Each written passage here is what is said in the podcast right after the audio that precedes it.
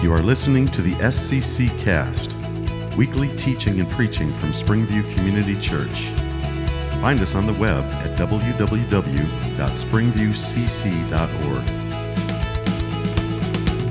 We are located at 12881 Andersonville Road in Davisburg, Michigan. We welcome you to come as you are to experience a friendly worship setting with biblical preaching, teaching, and application. Now, here's Pastor Ben Glupker.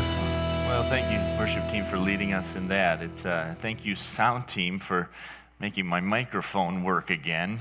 Uh, you'd think it's not a big deal to have to hold it the whole time, but it, it gets old. And I, uh, appreciate the sound guys back there working through that. Although I prefer the story that Steve's guitar fixed it, and I still think that's there might be something to it there. But uh, well, turn your Bible to Genesis chapter 30. Genesis 30. We are in the sixth week of a nine week series on Jacob called Struggle and Blessing. Struggle and Blessing. You know, Jacob, uh, his grandfather Abraham, God had called out of Mesopotamia to go to a land he would show me, made him great promises. I'm going to bless you. You're going to have many descendants. You'll be a great nation. I'm going to bless the whole world through you. And that blessing had passed down from Abraham to his son Isaac, uh, who also received that promise from God. And then Isaac had two sons, twins, Jacob and Esau. And you would expect that the blessing would go to the older son, Esau, but it didn't. In God's plan and wisdom, it goes to the younger son,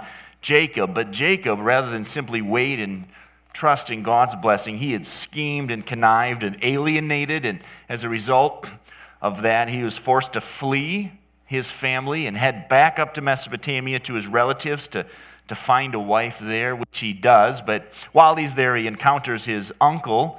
Laban, and uh, he wants to marry Laban's daughter Rachel and uh, contracts to do that, to work seven years for her. But when the time comes, the, the wedding ceremony arrives, and in the, all the partying and the darkness and probably a, a bit of intoxication, he's given Rachel's sister, Leah, the unattractive one he doesn't want.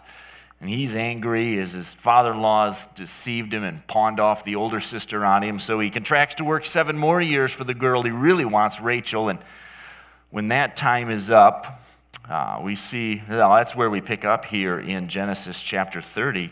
Uh, in verse 25, we read it earlier. As soon as Rachel had borne Joseph, Rachel's the preferred wife, Jacob says, Send me away, I can go to my own country. That's where we pick the story up this morning. Jacob has 11 sons. He's got two wives, well, kind of four wives, and 11 sons between them, and he's ready to go back to his homeland, back to his father, back to his family. That's where we pick it up. We read the end of chapter 30 earlier. Let's, let's pick up and read the first part of chapter 31, though, as we get into this this morning. Genesis 31, verse 1. Genesis 31 1, this is God's word. Now, Jacob heard that the sons of Laban were saying, Jacob has taken all that was our father's, and from what was our father's, he's gained all this wealth. And Jacob saw that Laban did not regard him with favor as before. Then the Lord said to Jacob, Return to the land of your fathers and to your kindred, and I'll be with you. So Jacob sent and called Rachel and Leah into the field where his flock was, and said to them, I see your father doesn't regard me with favor as he did before. But the God of my father has been with me. You know I've served your father with all my strength, yet your father's cheated me, changed my wages ten times, but God didn't permit him to harm me. If he said, oh, The spotted shall be your wages, well, then all the flock bore spotted. And if he said, The striped shall be your wages, then all the flock bore striped. Thus God has taken away the livestock of your father and given them to me. In the breeding season of the flock, I lifted up my eyes and saw in a dream the goats that mated with the flock were striped, spotted, and mottled. Then the angel of God said to me in the dream, Jacob. And I said, Here I am. And he said, Lift up your eyes and see. All the goats that mate with the flock are striped, spotted, and mottled. For I've seen all that Laban's doing to you. I'm the God of Bethel where you anointed a pillar and made a vow to me. Now arise, go out from this land, return to the land of your kindred. Then Rachel answered, and Leah answered and said to him, Is there any portion or inheritance left to us in our father's house? Are we not regarded by him as foreigners? For he sold us, and he has indeed devoured our money. All the wealth that God has taken away from our father belongs to us and to our children. Now then, whatever God has said to you, do.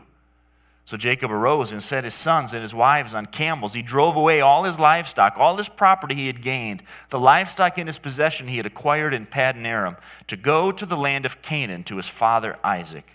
Laban had gone to shear his sheep, and Rachel stole her father's household gods. And Jacob tricked Laban the Aramean by not telling him that he intended to flee. And he fled with all that he had, and arose and crossed the Euphrates, and set his face toward the hill country of Gilead. Let's pray. Father, I pray now as we look at your word, as we look at this story of Jacob, that you would give us uh, clarity and understanding. Uh, Father, we, as we look at Jacob and Laban and Rachel and Leah, we, we will see something of ourselves. We will see uh, the attitudes that they possessed are, are attitudes that we know and confront in our own lives and our own hearts. And, and so, Father, as we consider the story, I pray that we would see ourselves and our own hearts and lives right. And I pray even more so that we would see you rightly, that we would understand you as you truly are, and uh, worship you as we truly should, and love you as we truly ought to. And uh, I just pray you'd bless us. Bless the preaching now of your word uh, in the lives and hearts of your people. I pray in Jesus' name. Amen. Jacob's world, in so many ways, is so different than ours. It's so different. You think of technology in 3,500 to 4,000 years. Just think, think of their view of the world and of technology, how much it's changed. Think how much it's changed in 20 years, right? Uh, when I was in high school, uh, a cell phone would have been inconceivable, right? It would have been uh, the amazing wonder of the world, right? And now we think nothing of it. Our kids can't imagine a world, right? What kind of deprivation would this world be without, without smartphones anymore? Well, the, the gap between us and them is, of course, much greater technolo- technologically, occupationally. Uh, almost everyone is a, agriculture, a shepherd, farmer, or that sort of thing back in Jacob's day. Uh, their understanding of how the natural world works, we'll see some of that. We do see some of that here in the story right here. Uh, their cultural assumptions and expectations are so different than our own. Uh, it's a very patriarchal society. We see at the beginning of this section that Jacob wants to leave and go back to his family, and he's trying to get permission.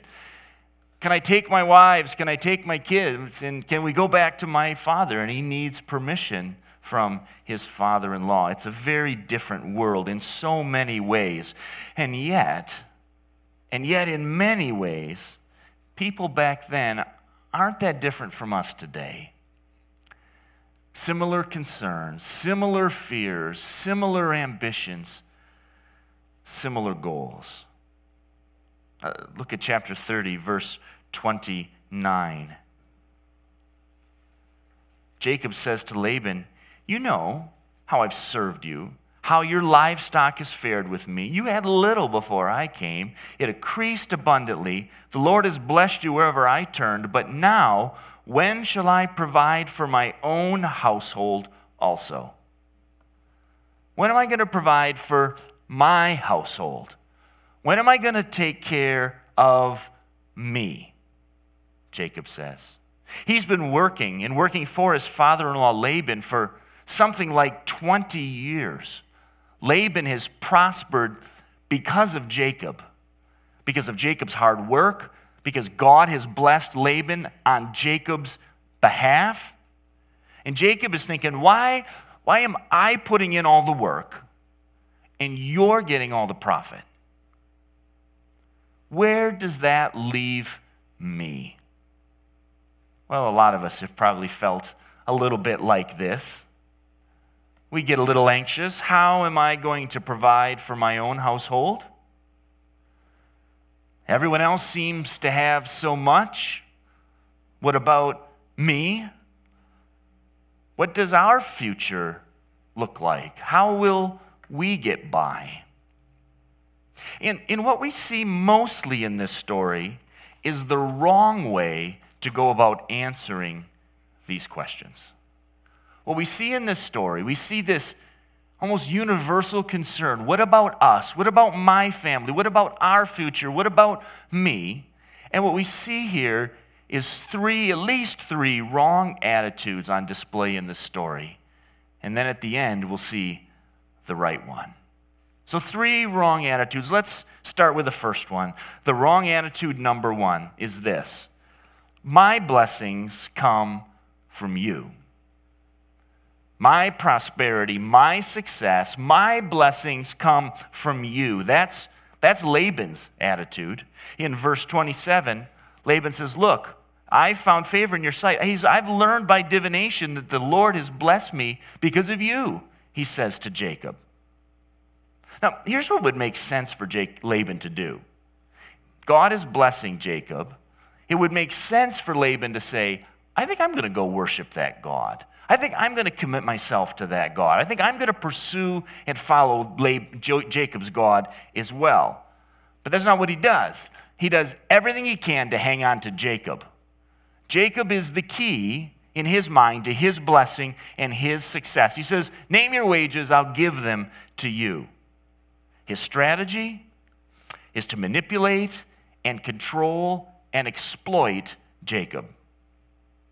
He's been doing that for a long time. Well, you want to marry my daughter? Well, you got to work seven years. Oh, I'll give you the wrong daughter. You want the one you wanted? Well, that'll be another seven years. And he's been manipulating and exploiting Jacob for a long time.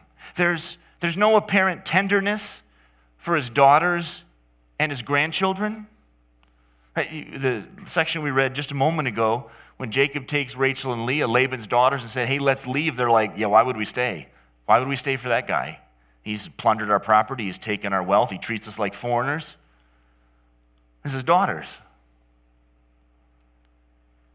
Laban uses people to get what he really wants. He's a taker. And when he and Jacob come to agreement on Jacob's wages, that is, Jacob will get all the spotted and speckled animals, which is always going to be a minority, a small minority of the, the animals in the flock. What does he do? Before Jacob can go out and gather all the animals that are supposed to be his, he has his sons take them all out of the flock and take them a long ways away. So Jacob gets to keep all the spotted and speckled sheep that will be born to unspotted and unspeckled parents, which is not going to be many. Right? So he's exploiting, even, even as they come to an agreement, he is exploiting and taking advantage of Jacob. He's cheating and exploiting Jacob, his daughters, his grandchildren, yet again. I remember when I was a teenager, not sure why I remember this, but I remember my dad saying, we were probably riding in the car, uh, and uh, my dad saying, you know, you know what makes sense? He said, it makes sense to me that if parents would work hard and, and save up money, then when their kids become adults, they could, they could help them out, you know, get them started, you know, help them get into their first house, and all the money their kids would save, then they could start save for their children and get them a head start and just kind of keep going on and on, right? Well, I hope he's still working on that. Um, I'm not going to hold him to it, but it is a good idea. Right? My parents have four kids. Launching them all into their own homes probably isn't very realistic. But, but the attitude, the, the sentiment is surely right, isn't it? You, you would expect parents to think in those kind of categories. How can I help my kids? How can I get them started? How can I uh, put them in the best possible situation to succeed? It's the kind of thing good parents do. Right? I, I mean, in countless little ways. Good parents are doing that every day, trying to, sacrificing things for themselves to make the lives of their kids better. Not Laban, though. He's getting rich off his kids. He's exploiting and taking. He wants more. But that's what happens when our attitude is, My blessings come from you. You're the one that will meet my needs and supply and give me what I have. We start to look at other people for what they can do for us. Uh, we resent when they have more than we do, when they don't share with us like we think they should. It, it might be particular people in your life. People like, they could help me, they could meet my needs, they could make my life a little bit easier, but they're not. It might be your employer. Where's my promotion? Where's my raise? Why does the boss make so much? His job is to make things better for me. It might be some vague category like you know, rich people or something. But we start to look at other people. We resent what they have and what we don't have. Our, our attitude about blessing becomes zero sum. Everything you have therefore, is something I don't have. Almost as though you've taken it from me. And what we become with that kind of attitude, which is, my blessing should come from you, what we become with that kind of attitude is miserable, like Laban is. Laban tricks and exploits Jacob. He takes all the spotted and speckled animals that are supposed to go to Jacob, he keeps them for himself. He was probably proud of himself. But everyone that reads this story, millions and millions of people for over 3,000 years now, read about Laban and say, What a jerk. What a jerk. Who would want that guy for a dad? Who would want that guy for a father in law? How different Laban is than the greatest man who ever lived, of whom it was said, you know, even the Son of Man didn't come to be served, but to serve, give his life as a ransom for many. Looking to other people as the key to your blessing is a losing game. You'll be frustrated, you'll be bitter, you'll be miserable. Your relationships will suffer but looking to others as the source of blessing isn't the wrong, only wrong attitude on display here. Here's the second wrong attitude uh, My blessings come from me.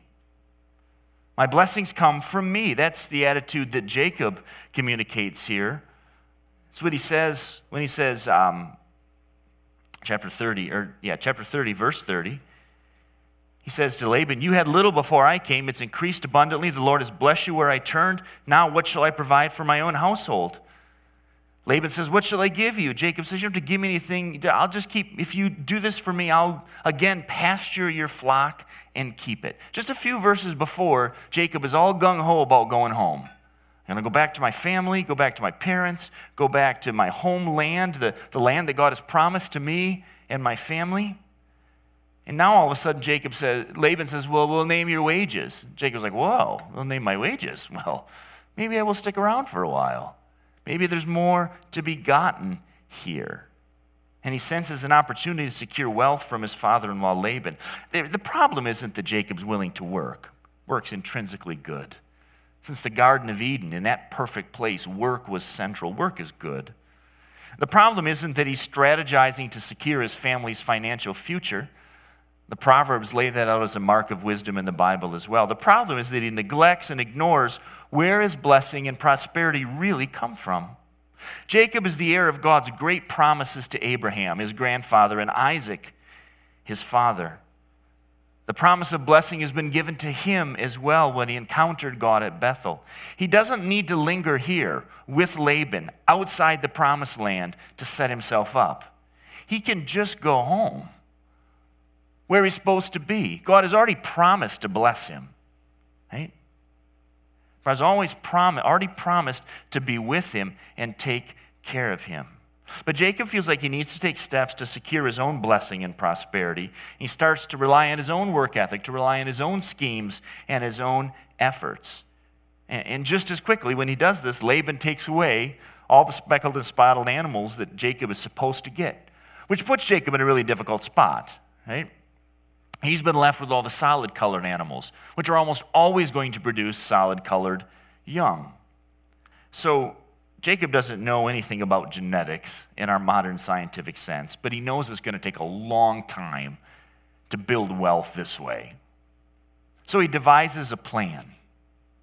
It must have made sense to him.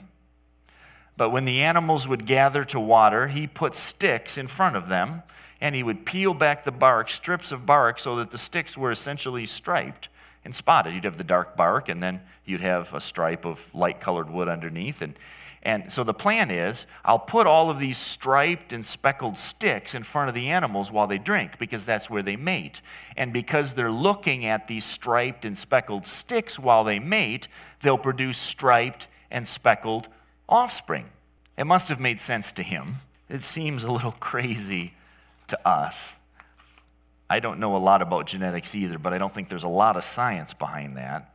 But this is his plan. He practiced selective breeding. He's like, I'll do this with the strong ones, but when the weak ones come along, I'll let them go ahead and bear solid color, but I'll just do this with the strong ones. And the end result is that Jacob grows great and wealthy. Laban and his sons, we see at the beginning of chapter 31, they see it. Jacob sees it. He sees it in their face. He says to his wives, Your dad doesn't look at me like he used to. Your brothers don't look at me like they used to. They're upset. Jacob is growing wealthy and mighty, and they, from their perspective, at their expense. So his own ingenuity, his hard work, his secured blessing for himself, right? Not really. Not really. And he will acknowledge that himself. Look at chapter 31, verse 4. When he calls, Jacob calls Rachel and Leah into the field. He says, You know, my father didn't look at me like he used to. Um, look at verse 6. You know, I've served your father with all my strength. Your father's cheated me and changed my wages 10 times, but God didn't permit him to harm me. If Laban said, The spotted shall be your wages, then all the flock bore spotted. And if he said, The striped shall be your wages, then all the flock bore striped. Thus, God has taken away the livestock of your father and given them to me. Jacob's plan works only because God is working on Jacob's behalf. God is working for Jacob. God is the one who secures for Jacob his blessing and prosperity. Look, it isn't any different for me or you. Our blessing, our prosperity, our success is in God's hands. That's not an argument against hard work. It's not an argument against smart financial planning. It's just to acknowledge that blessing ultimately comes from God. Jacob wastes time, creates trouble for himself, fighting to build up his own wealth in this foreign land. All the while, the blessing he wants is waiting for him back in the promised land where God wants him to be. You know, Paul says in 1 Timothy 6, he says, You know, as for the rich in this present age, charge them not to be haughty, not to set their hope on the uncertainty of riches, but on God, who richly provides us for everything to enjoy. Paul says, Don't set your hope on wealth. Wealth is fleeting. I think of the story Jesus tells about the man who has a, a bumper crop, the farmer, and he says, I got, I got more than enough to last me. I just, I just got to build bigger barns to store it all. And what does Jesus say? That night, God comes to him and says, Yeah, your life is demanded of you right now. There is no security in our own planning and our own blessing and our own prosperity. It's only in God. Or think of what Jesus says in Matthew 6. You're familiar with this passage. Matthew 6, Jesus says, verse 25, He says, Therefore I tell you, don't be anxious about your life, what you'll eat, or what you'll drink, nor about your body, what you'll put on. It's not life more than food and the body more than clothing. Uh, look at the birds of the air. They neither sow nor reap nor gather into barns, and yet your heavenly Father feeds them. Are you not of more value than they? And which of you, by being anxious, can add a single hour to his span of life? And why are you anxious about clothing? Consider the lilies of the field, how they grow. They don't toil or spin, but I tell you, even Solomon in all his glory was not arrayed like one of these. But if God so clothes the grass of the field, which today is alive and tomorrow is thrown into the oven, Will he not much more clothe you, O you of little faith? Therefore, do not be anxious, saying, Well, what should we eat, or what should we drink, or what should we wear? For the Gentiles seek after all these things, and your heavenly Father knows that you need them all. But seek first the kingdom of God and his righteousness, and all these things will be added to you. Jesus isn't saying to hate or reject blessing. He's just telling us not to obsess or worry about it. You can't secure it, you can't make it happen. You're not the key to your own blessing. That comes from God. So don't obsess or worry about it. But we do, don't we? We do worry. Jesus says focus on God and his kingdom, and God will take care of the rest. He takes care of flowers and birds. He'll take care of you. There's no peace, there's no rest depending on yourself. Just follow me today, Jesus says. I'll take care of you. My blessing comes from me is, is another wrong attitude, but there's still one more here. Look in chapter 31 of Genesis. Look at verse 21, or rather, verse 22. When it was told Laban on the third day that Jacob, actually, look back at verse 17. So Jacob arose, set his sons and his wives and camels. He drove away all his livestock, all his property he had gained, the livestock in his possession he had acquired in Paddan Aram, to go to the land of Canaan to his father Isaac. Laban had gone to shear his sheep, and Rachel stole her father's household gods. And Jacob tricked Laban the Aramean by telling him that he intent, not telling him he intended to flee. And he fled with all he had and arose, crossed the Euphrates, set his face toward the hill country of Gilead. Here's the wrong attitude, number three. We had, uh, my blessing comes from you. That's the wrong attitude. Uh, my blessing comes from me. That's wrong as well. The third one is, my blessing comes from my idols. Rachel here, Jacob's wife, Laban's daughter, as they're leaving, steals his teraphim, his little household statues, gods that he worshiped. Why? Why steal those? Well, it's been proposed that if the person who owned those was entitled to the inheritance, but that doesn't seem very certain. It's been proposed that maybe Laban, she took them so Laban couldn't inquire of them where Jacob and his family had gone, but it wouldn't be hard for Laban to guess where Jacob was going. Most likely, she took them for good luck. She took them for whatever help they might bring her. Well, that seems like something that might not have anything to do with us. We don't have or even want idols or statues, let alone feel the need to steal them. But what Rachel's really doing here is hedging her bets. She claims to follow the Lord. She urges Jacob to do whatever the Lord tells him, but she's not prepared to trust God all alone. She's hedging her bets. She's going to bring these idols just in case. And, and that's something we do know about. Not confident, not trusting that God is everything that we need, but hanging on to other things too.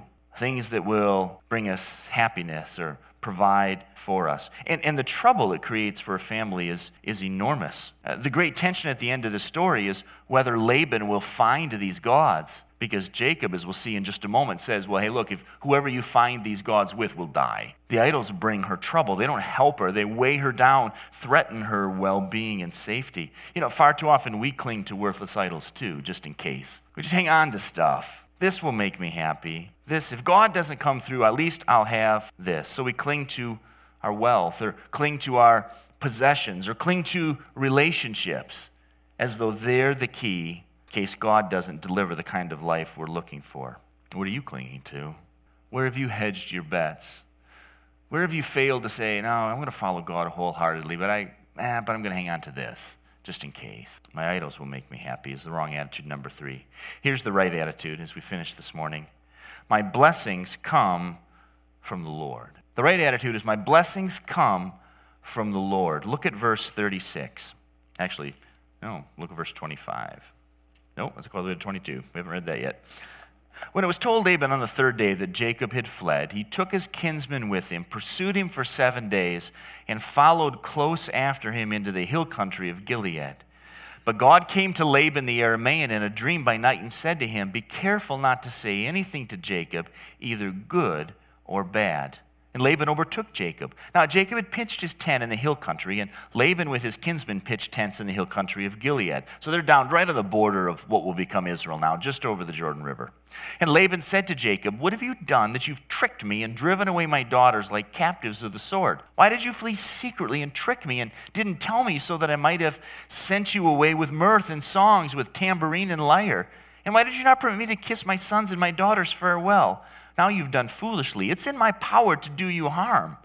But the God of your father spoke to me last night, saying, Be careful not to say anything to Jacob, either good or bad. Now you've gone away because you long greatly for your father's house. But why did you steal my gods? Jacob answered and said to Laban, Because I was afraid, for I thought you'd take your daughters from me by force. Anyone with whom you find your God shall not live. In the presence of our kinsmen, point out what I have that is yours and take it. Now, Jacob didn't know that Rachel had stolen them. So Laban went into Jacob's tent, and into Leah's tent, and into the tent of the two female servants, but he did not find them. And he went out of Leah's tent and entered Rachel's. Now Rachel had taken the household gods and put them in the camel's saddle and sat on them. Laban felt all about the tent, but he didn't find them. She said to her father, Let not my lord be angry that I cannot rise before you, for the way of women is upon me. So he searched, but didn't find the household gods. Then Jacob became angry and berated Laban. Jacob said to Laban, What is my offense? What is my sin that you have hotly pursued me? For you felt through all my goods, what you found, what have you found of all your household goods? Set it here before my kinsmen and your kinsmen, that they may decide between us two. These twenty years I've been with you, your ewes and your female goats have not miscarried, and I've not eaten the rams of your flocks. What was torn by wild beasts I didn't bring to you. I bore the loss of it myself. From my hands you required it, whether stolen by day or stolen by night. There I was. By day the heat consumed me, and the cold by night, and my sleep fled from my eyes. These 20 years I've been in your house. I served you 14 years for your two daughters, and six years for your flock, and you have changed my wages 10 times. If the God of my father, the God of Abraham, and the fear of Isaac had not been on my side, surely now you would have sent me away empty handed.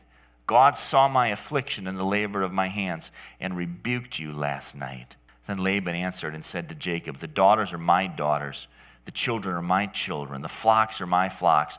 All that you see is mine. What can I do this day for my daughters or the children whom they have borne? Come now, let's make a covenant, you and I. Let it be a witness between you and me. So Jacob took a stone and set it up as a pillar. And Jacob said to his kinsmen, Gather stones. And they took stones and made a heap, and they ate there by the heap. Laban called it Jegar Sahadutha, but Jacob called it Galeed. Laban said, This heap is a witness between you and me today. Therefore he named it Galeed and Mizpah, for he said, The Lord watch between you and me when we are out of one another's sight. If you oppress my daughters, or if you take wives besides my daughters, although no one is with us, see, God is witness between you and me. Then Laban said to Jacob, See this heap and pillar which I have set between you and me. This heap is a witness. The pillar is a witness that I will not pass over this heap to you, and you will not pass over this heap and this pillar to me to do harm. The God of Abraham and the God of Nahor, the God of their father, judge between us. So Jacob swore by the fear of his father Isaac, and Jacob offered a sacrifice in the hill country and called his kinsmen to eat bread. They ate bread and spent the night in the hill country. Early in the morning, Laban arose and kissed his grandchildren and his daughters and blessed them. Then Laban departed and returned home. Laban hotly pursues Jacob, but he can't do anything to him. You see a little bit of that sense in verse 43. After Jacob complains and lays out his complaint, Laban says, The daughters are my daughters, the children are my children, the flock. He's whining here. He's complaining. This is mine, but there's, there's nothing he can do. Why? Because God has come to him and said, Hey, listen, when you get to Jacob, don't say anything good or bad. Don't say anything good or bad. In other words, don't bless him and don't curse him. Don't bless him and don't curse him.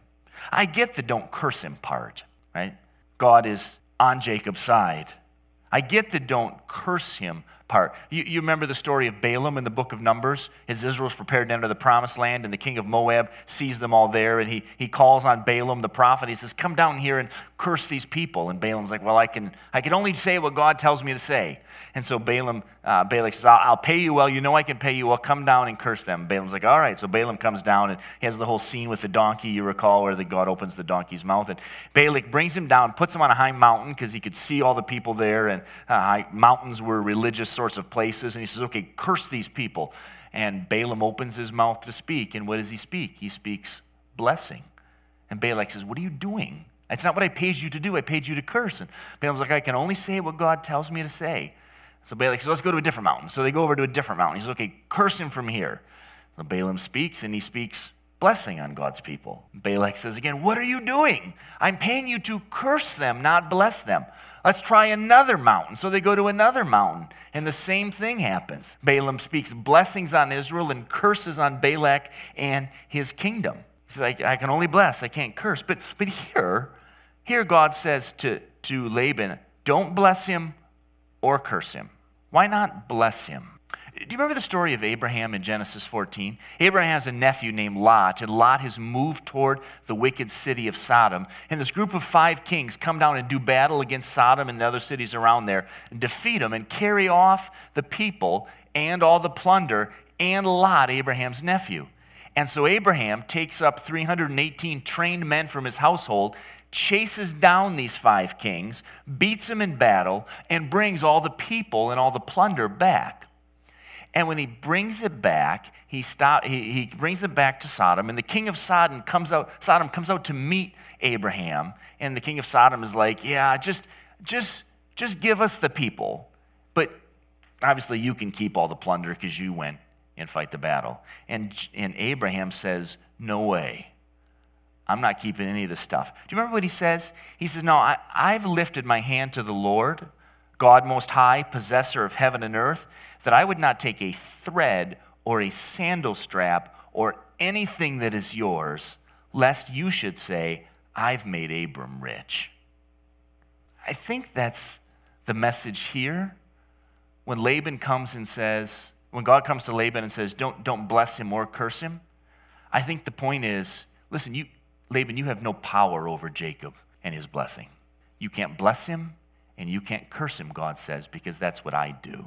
I bless him. You don't bless him, you don't curse him. Laban says, You know, it's in my power, he'll say after this. It's in my power to do you harm. Says, no, it's not. No, it's not. Because God is watching out for him. Jacob's blessing, our blessing, comes from the Lord. Here's what that attitude does for us if we'll embrace it. First of all, it frees us up to enjoy other people's success and well being. We don't have to say, My blessing comes from you. We're free to enjoy other people's success and well being without being jealous or feeling shortchanged. Uh, in other words, it frees us up to love people rather than use Him. I can delight in the, the blessings that God shows you because I realize it, that's not coming at my expense. God has blessed you. And our second thing it does for us, the second wrong attitude was that I have to bless myself. I'm responsible for my own blessing. But if we realize that God has blessed us, it frees us up from the weight and burden of feeling like my blessing and my well being depends entirely on me. In other words, it frees us up to follow God wherever He leads, trusting Him, seeking first the kingdom of God and His righteousness, because He'll take care of all the other thing. Thirdly, this attitude frees us up to let go of the idols and distractions that we use to hedge our bets, but actually endanger us spiritually and relationally. No, we can count on God. This chapter ends with a division. Jacob and Laban make a treaty.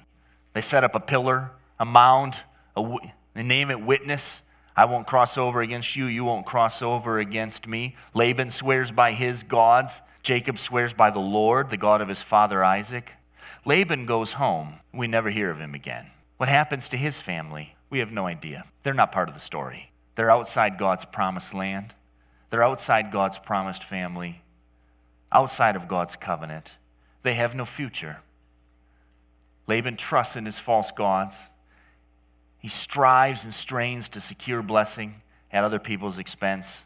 He's out of the story. But Jacob's about to re enter the land. 400 years after this, a nation of people named after Jacob called Israel will be in just about the same place he is, on the east side of the Jordan River, preparing to enter the land against a difficult and powerful enemy. They're the first readers of this story after Moses writes it. And they need to hear, and we need to hear the same promise. Where does your blessing come from? It comes from God. The first generation that had come out of Egypt had looked at the land. They said, Yeah, it's great, but look at the people that live there. We're in danger. We couldn't possibly take it. They're giants, they're huge.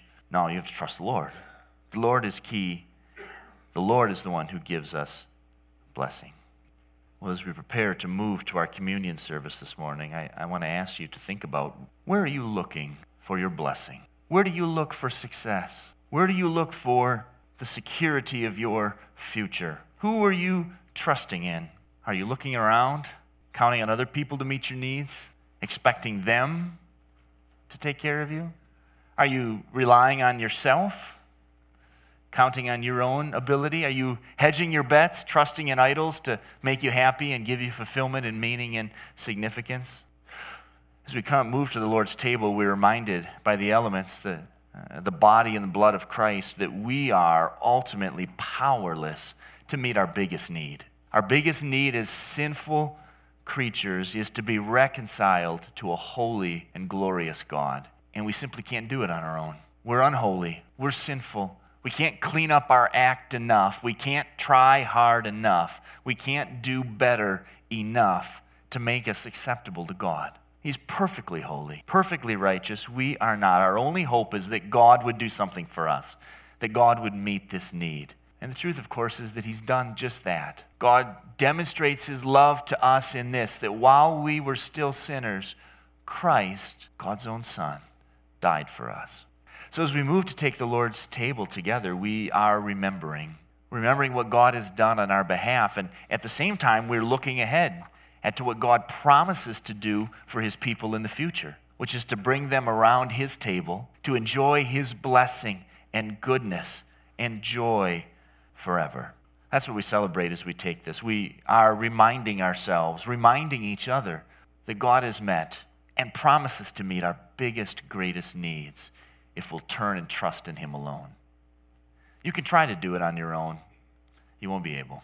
But we can look to Him in wholehearted faith, and He promises to meet every need. He promises to forgive every sin for those who put their trust and hope in Christ. If you're here this morning and you've, you've put your faith in Christ, then we invite and welcome you to, to share in the Lord's table with us together. If you're here this morning and you haven't done that, then, then I'd urge you to let the elements pass. They, they won't do you any good, there's no magic in them. What you should do this morning instead is turn to Christ in wholehearted faith, putting your trust in what Jesus has done, crucified, taking the punishment for our sins, rising again to new life, so that we with him might rise to eternal life together forever.